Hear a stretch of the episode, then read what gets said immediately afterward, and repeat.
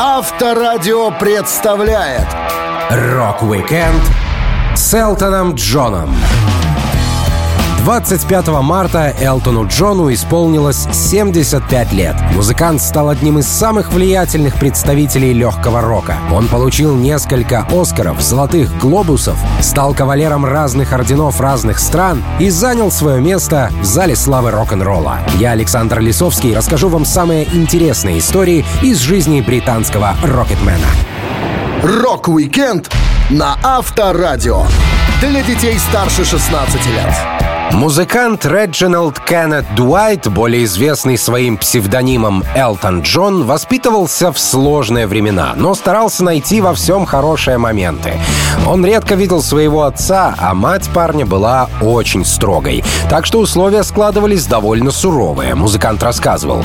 «Я вырос в Великобритании 50-х годов, и до Элвиса, до рок-н-ролла наша страна была довольно унылым местечком. Жизнь в Пинере меня не раздражала, я не из тех звезд, чьей мотивацией было жгучее желание сбежать из пригорода. Если честно, мне даже нравилось там жить. Родители познакомились в день поступления отца в армию, ему тогда было 17. Он работал на верфи, которая специализировалась на строительстве узких лодок для прохождения каналов.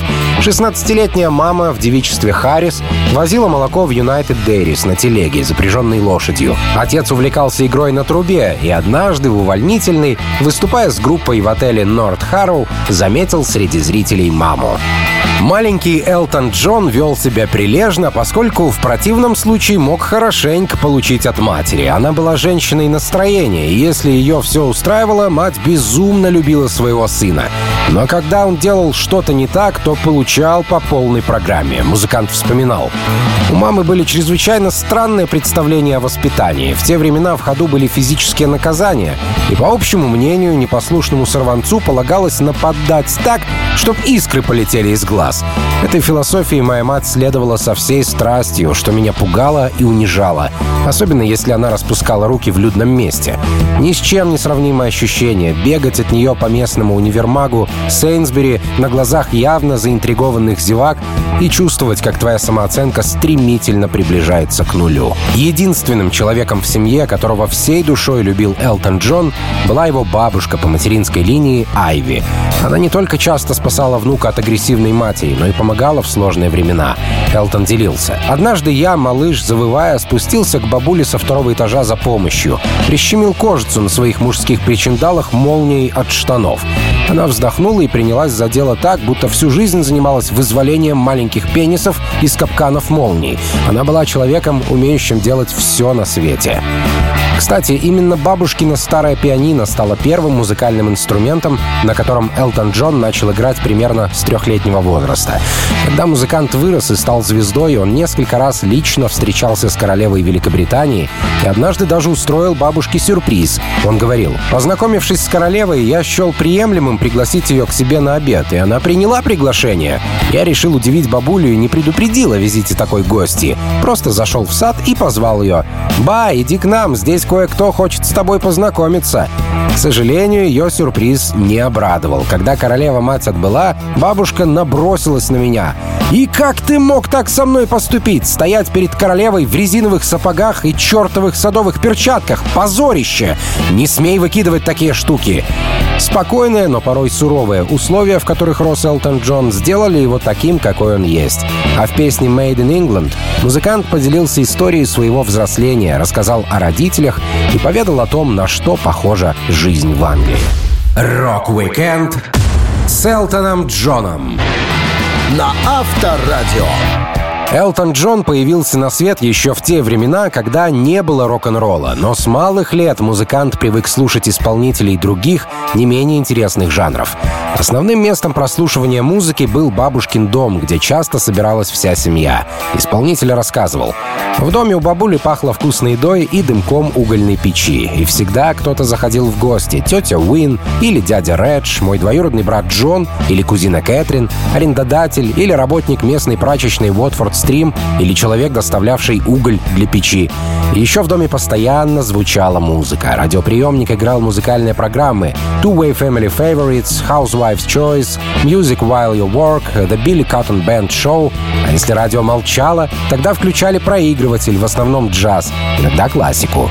Первая музыкальная практика Элтона Джона началась тоже благодаря любимой бабуле, а точнее сказать, благодаря ее старому пианино. Музыкант начал играть в трехлетнем возрасте, что очень удивляло окружающих. Поскольку до педалей достать было сложно, приходилось выступать совместно с родной тетушкой. Элтон вспоминал. Существует множество семейных легенд о моем рано раскрывшемся великом таланте пианиста. Чаще всего повторяется рассказ о том, как тетя усадила себе на колени трехлетнего меня, и я немедленно подобрал по слуху мелодию вальса конькобежцев. Я хорошо подбирал религиозные гимны, которые пели на собраниях в церкви. У меня был абсолютный слух, я мог подобрать что угодно. В 7 лет я начал заниматься музыкой с дамой, которую звали миссис Джонс. Вскоре родители стали водить меня с собой на семейные сборы, праздники и свадьбы, чтобы я там играл старые английские песни. Примерно в это время в мире появился Элвис Пресли со своим рок-н-роллом. Каждую пятницу после работы мама Элтона Джона получала недельную зарплату и по дороге домой заходила в магазин электротоваров, где покупала новую пластинку на 78 оборотов. Для Элтона это был самый любимый день недели. Он обожал изучать пластинки и следить за музыкой в целом. Музыкант делился. «Я часами рассматривал эти пластинки, изучал названия и логотипы звукозаписывающих лейблов. Синий Decas, красный Parlophone, ярко-желтая MGM, HMV и RCA. На двух последних по непонятной причине изобразили собаку, глазеющую на граммофон. Мне все это казалось волшебным. Иголка опускается на пластинку, и рождается звук. Разве не чудо? Помню, как однажды я спустился вниз и обнаружил, что меня ждет подарок — большая коробка в обертке. Развернул, и какое же разочарование. Мне подарили не пластинку, а детский конструктор Микана.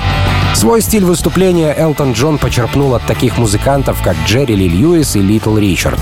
С появлением рок-н-ролла жизнь парня засияла новыми оттенками. Новые музыканты орали песни так, будто у них во рту пена. Даже мама Элтона, страстная поклонница Элвиса, терпеть не могла Литл Ричарда и песню «Тутти Фрути».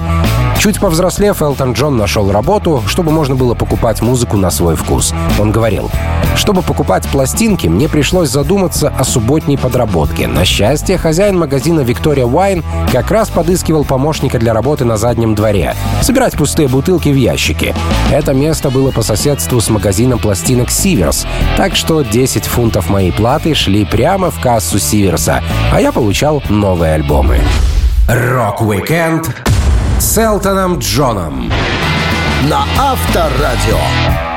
Как только в руки Элтона Джона попала пластинка Джерри Ли Льюиса, а в голове заиграли мотивы рок-н-ролла после знакомства с творчеством Карла Перкинса, он уже не мог играть классическую музыку на клавишных инструментах.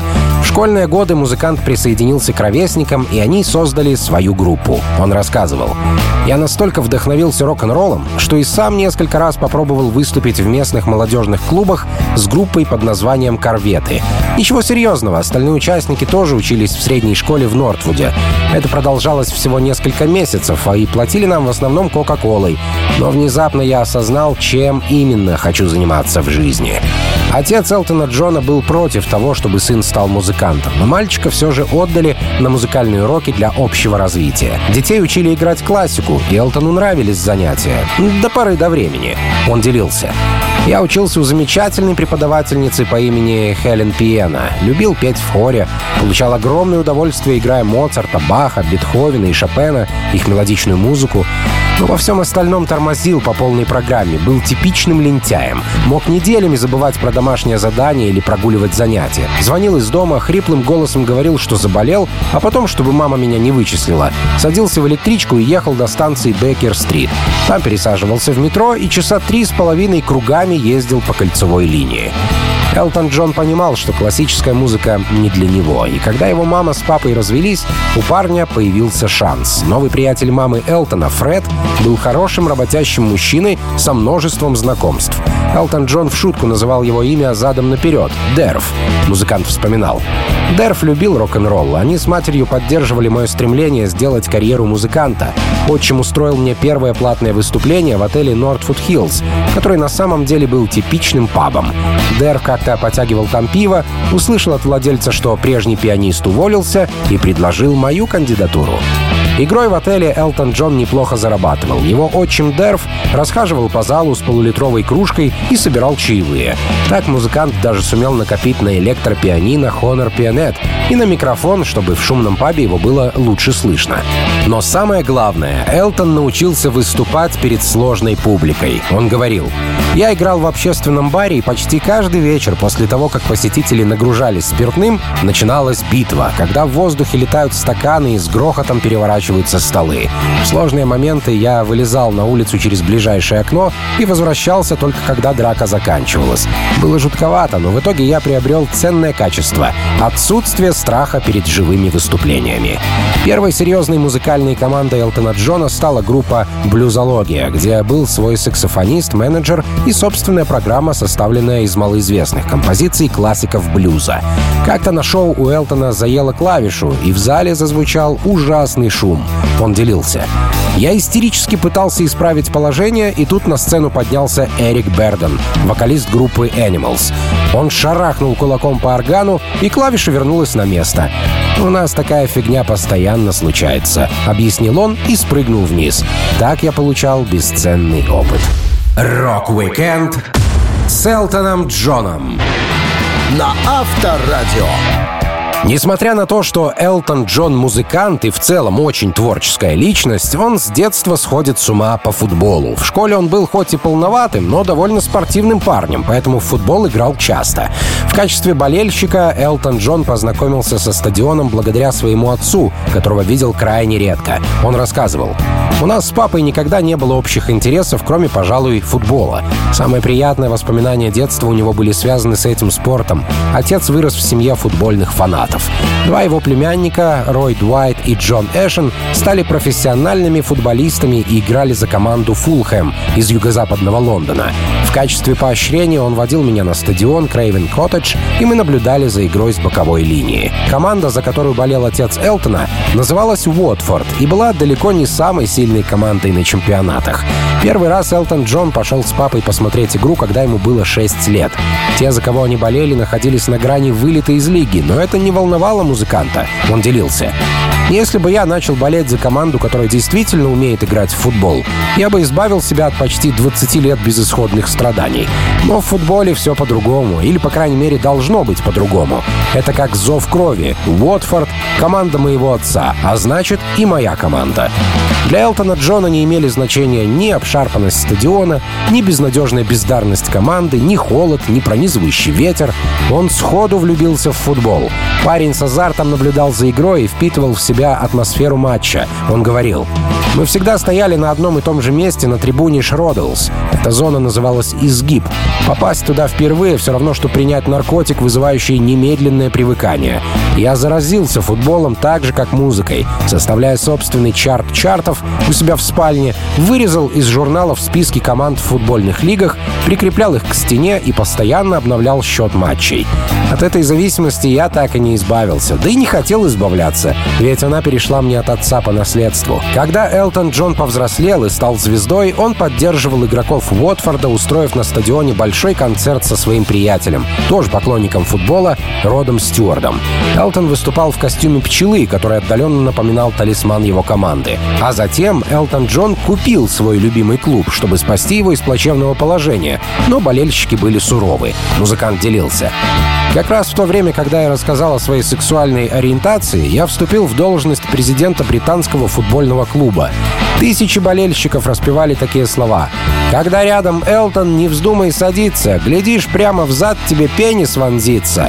Должен признаться, их песнопения меня развлекали. Не оскорбляли и уж тем более не пугали. Такие вещи вообще лучше принимать как данность. Они пели, я улыбался и махал им рукой. За время, когда Элтон Джон владел клубом, Уотфорд пробился вперед в лиге. Сам музыкант тоже становился лучше благодаря новой должности. Он никогда не употреблял алкоголь и прочие излишества, чтобы не подставлять ни себя, ни других. Он говорил, «Если бы у меня не было футбольного клуба, бог знает, чем бы все кончилось. Уотфорд спас мне жизнь, и я не преувеличиваю». Рок-викенд с Элтоном Джоном на Авторадио. Один из важнейших людей в жизни Элтона Джона — автор текстов к его песням Берни Топин. Пара почти всю свою творческую жизнь проработала вместе, хотя Топин иногда писал и для других музыкантов, например, для Элиса Купера. Знакомство Элтона Джона и Берни произошло, когда Элтон завалил прослушивание на одном из лейблов. Он вспоминал. Я ходил на прослушивание в Liberty Records. Компания разместила рекламу в газете Musical Express. Liberty Records ищет таланты. Как выяснилось, мой талант их не устроил. Я встретился с парнем по имени Рэй Уильямс, поиграл для него, даже записал пару песен в их маленькой студии. Рэй решил, что у меня есть потенциал, но все остальные в Liberty думали иначе. Большое спасибо, но нет. И все же во время прослушивания в Либерти я сказал Рэю, что мог бы писать песни, по крайней мере, наполовину. То есть сочинять музыку, но не тексты. Я пробовал вымучивать стихотворные строки для своей группы «Блюзология», но до сих пор обливаюсь холодным потом, когда они приходят мне на ум. Мы будем вместе, да-да-да, клянусь, за это все отдам. Рэй Уильямс протянул Элтону Джону конверт. Внутри оказалось письмо, которое прислал один деревенский парень, что тоже хотел поучаствовать в конкурсе, объявленном журналом журналом NME. Элтон чуть было не выбросил конверт, не читая. Он говорил, Юноша, приславший тексты, жил в деревне Уомби бай Спитал, которую никак не назовешь рок-н-ролльной столицей мира. И работал на птицеферме, развозил в тачке тушки мертвых куриц. Но стихи оказались очень приличные, с некоторым влиянием Толкина, налетом эзотерики и привкусом лирики группы Procol Harum. Вдобавок выяснилось, что я могу писать музыку на эти тексты, причем очень быстро. Что-то в них задело меня за живое, как и сам автор. Элтон Джон связался с Берни Топином, и парни встретились в Лондоне, договорившись сотрудничать в дальнейшем. Топин оказался весьма продвинутым 17-летним парнем. Длинноволосый, привлекательный внешне, очень начитанный, большой поклонник Боба Дилана. Берни присылал Элтону тексты, тот писал музыку, и так продвигался процесс. Вскоре у них набралось около десятка песен, но дуэт ни разу не продал ни одно свое творение никому из исполнителей.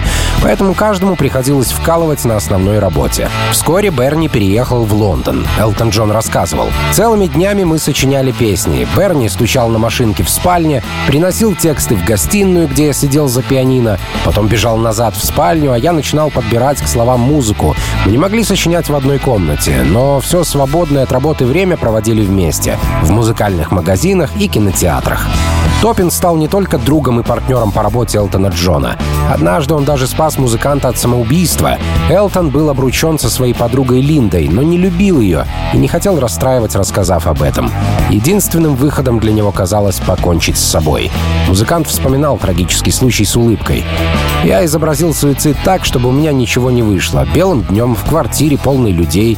Берни был в своей спальне, Линда дремала после обеда. Более того, прежде чем сунуть голову в духовку, я положил туда для удобства подушку, включил газ на самое первое деление и распахнул на кухне все окна. Те минуты, пока Берни оттаскивал меня от плиты, выглядели драматично, но на самом деле газа не хватило бы даже для того, чтобы задохнулся комар. Тем не менее, я считаю, что обязан Берни жизнью. Рок-викенд с Элтоном Джоном на Авторадио. Как у многих музыкантов, дебютный альбом у Элтона Джона не стал самым лучшим в дискографии, но его пластинка Empty Sky 69 года оказалась трамплином для карьеры и хорошим жизненным опытом. У Элтона было несколько качественных песен и музыкальный издатель Дик Джеймс. Дик заметил, что стоило бы выпустить альбом под собственным лейблом, вместо того, чтобы отдавать лицензию другим звукозаписывающим компаниям. Но прежде всего их волновало Евровидение 69 года, где от Великобритании выступал выступала певица Лулу, и в прямом эфире вся страна выбирала ей песню. Композиция Элтона была среди претендентов. Он рассказывал. Одну из наших сугубо коммерческих песен, о которой мы почти забыли, номинировали на участие в этом конкурсе. Лулу должна была спеть шесть треков в своем ТВ-шоу, после чего британским зрителям предстояло выбрать тот, что поедет на Евро. Сказать, что мой друг и автор текстов Берни воспринял эти новости холодно, было бы сильным преуменьшением. На самом деле он пришел в ужас. В то время Евровидение еще не превратилось в нынешнюю постыдную оргию. Но Пинк Флойд явно не рвались в нем участвовать. Что еще хуже, Берни не имел к номинированной песне никакого отношения, хоть и числился автором слов. На самом деле текст склепал я. Все представленные на конкурсе песни были далеки от совершенства, но песня Элтона Джона оказалась дальше других. Музыкант вспоминал свои впечатления при просмотре того шоу.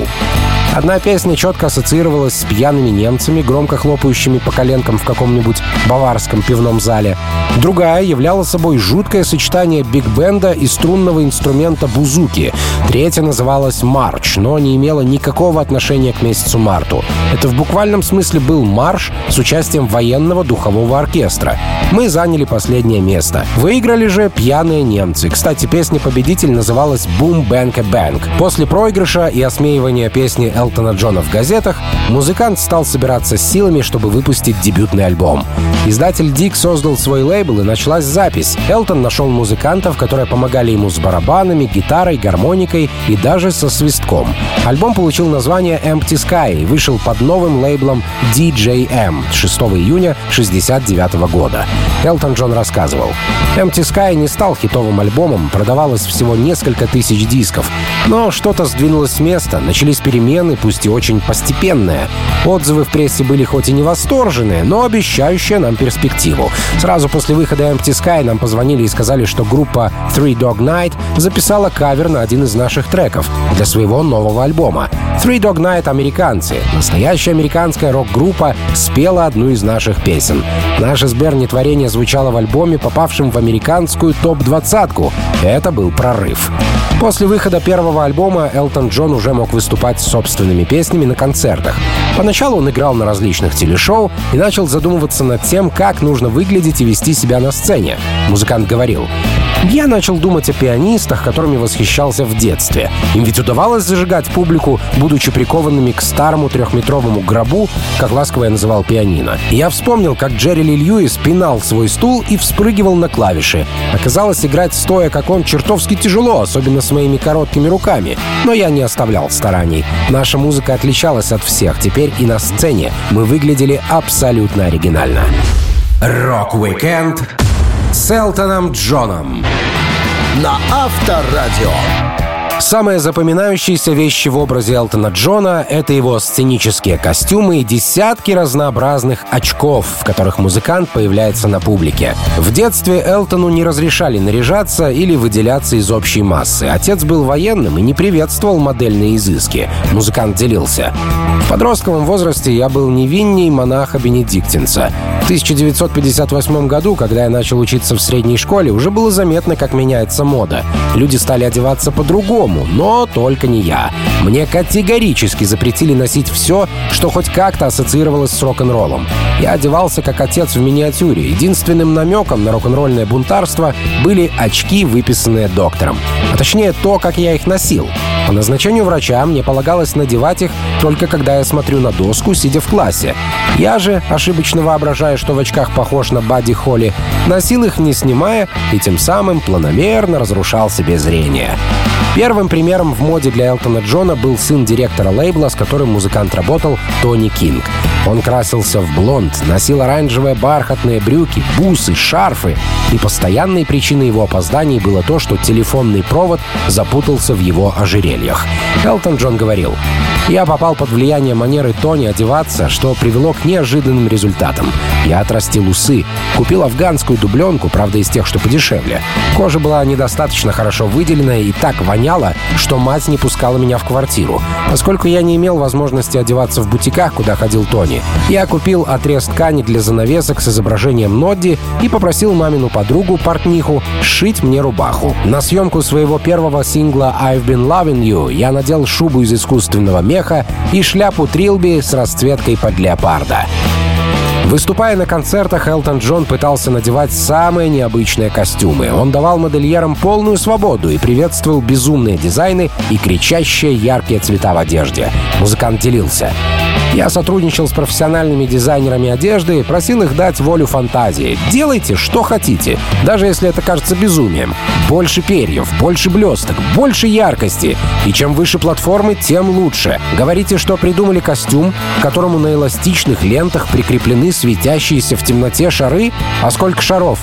Может добавить еще? Считаете, тогда я не могу играть на рояле? Ну, это уж мои проблемы. Проблем с выступлением в таких нарядах действительно хватало.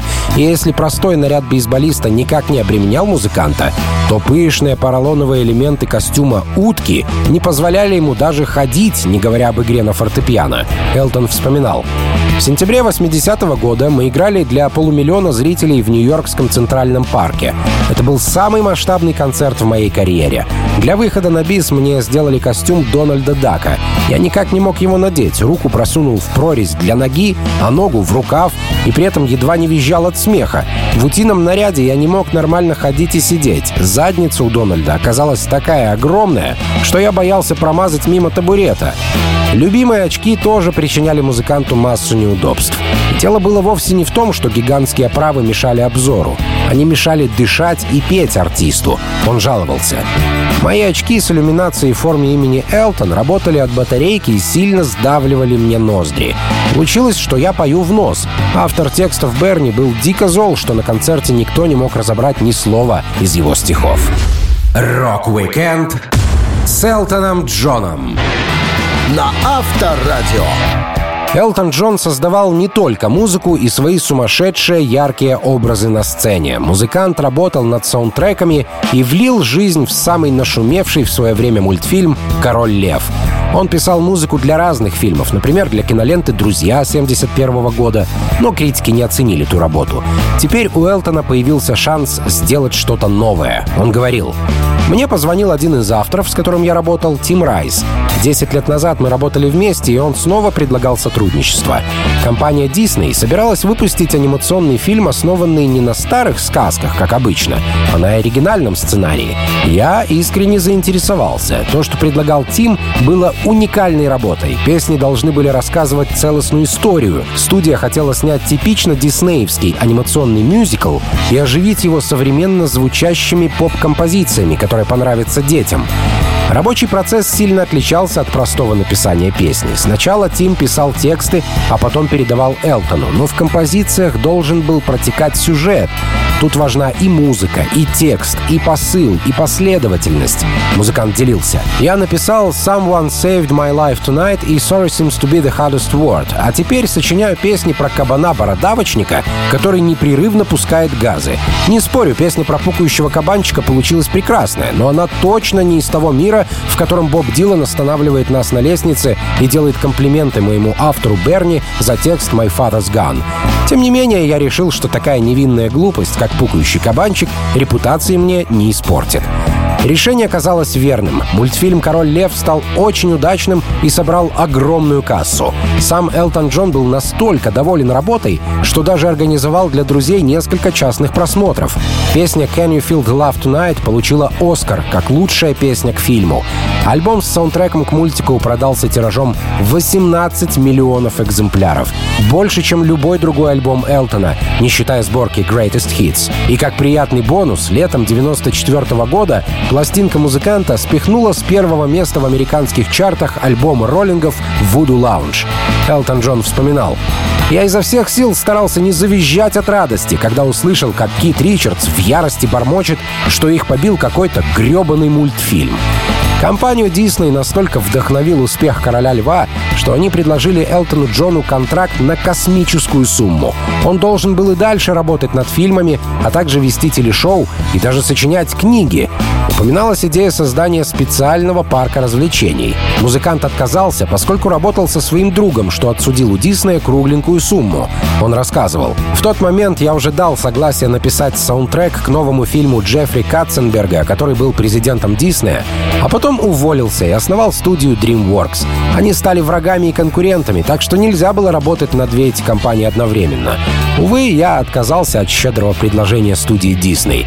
Но, по крайней мере, миру теперь не грозило появление развлекательного парка Элтона Джона. Сейчас на счету Элтона Джона около 10 альбомов саундтреков к различным фильмам, включая фильм «Боепик» о нем самом под названием «Рокетмен». Rock-Weekend с Элтоном Джоном на Авторадио. Элтон Джон — человек широкой души. Он хорошо известен тем, что принимает участие в благотворительных акциях, посвященных борьбе со СПИДом. Он считает эту тему близкой душе, поскольку из-за болезни потерял своих друзей Райана Уайта в 90-м году и Фредди Меркьюри в 91-м.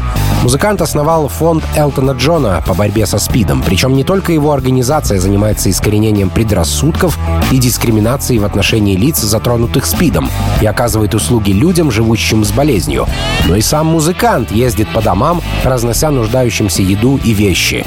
Он рассказывал. «Мы вместе с Джоном, моим новым бойфрендом, навещали заболевших людей. Некоторые из тех, к кому мы приезжали, открывали двери только наполовину. Не хотели, чтобы кто-то увидел их струпья и болячки, ведь предубеждение общества против СПИДа все еще было сильным. А иногда нам вообще не открывали. Мы оставляли еду на крыльце, высовывалась рука, забирала пакет, исчезала, и дверь захлопывалась. Эти люди мучились, но страшнее всего, что умирали они с чувством стыда, в одиночестве, отрезанные от внешнего мира. Чтобы поддержать финансирование организации по борьбе со СПИДом, Элтон Джон постоянно устраивал концерты и акции. Он даже провел распродажу своих сценических костюмов, назвав мероприятие «Привет из гардеробной».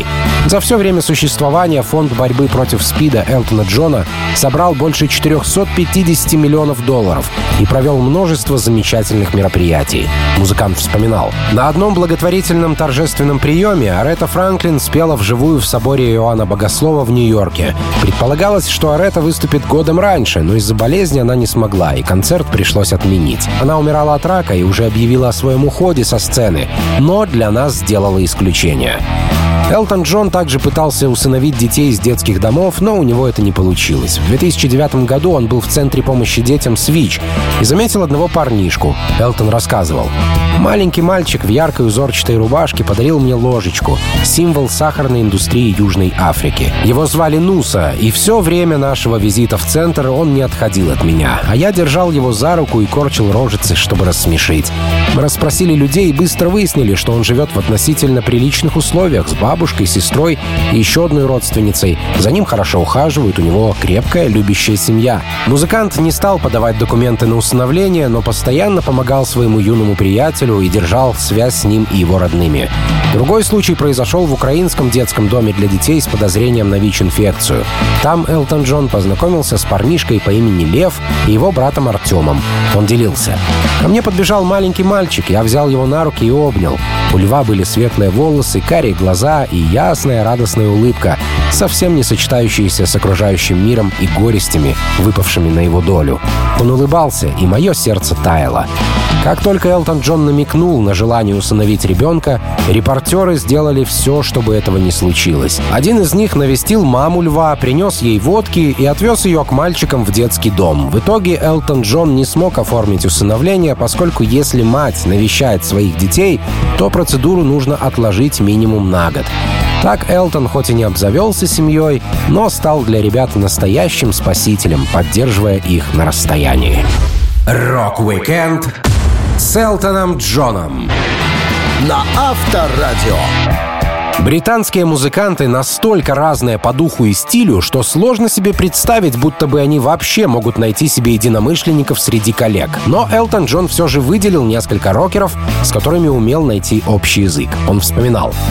60-е закончились, Битлз распались, вырастало новое поколение артистов, начинавших карьеру одновременно со мной. Род Стюарт, Марк Болан и Дэвид Боуи. Наша музыка очень разная, но в некотором смысле все мы одного поля ягоды. Вышли из лондонского рабочего класса, 60-е годы провели в клубной круговерти, прижимая лица к запотевшим стеклам фургонов без всякой надежды на осуществление нашей мечты. Мы все знали друг друга, но наши пути пересекались в гримерках рок-н-блюзовых клубов. С Дэвидом Боуи Элтон Джон никогда не общался близко. Музыканты пару раз встречались в разных компаниях, и Дэвид не горел желанием поговорить по душам с Элтоном. Боуи часто отпускал нелестные замечания насчет Рокетмена, называл его сомнительной королевой рок-н-ролла, но Элтон Джон не обижался, потому что тогда хамелеон рок-музыки постоянно был под действием каких-то веществ и не всегда мог понимать, что происходит. Зато Марк Болан и Род Стюарт были хорошими друзьями Элтона. Он вспоминал.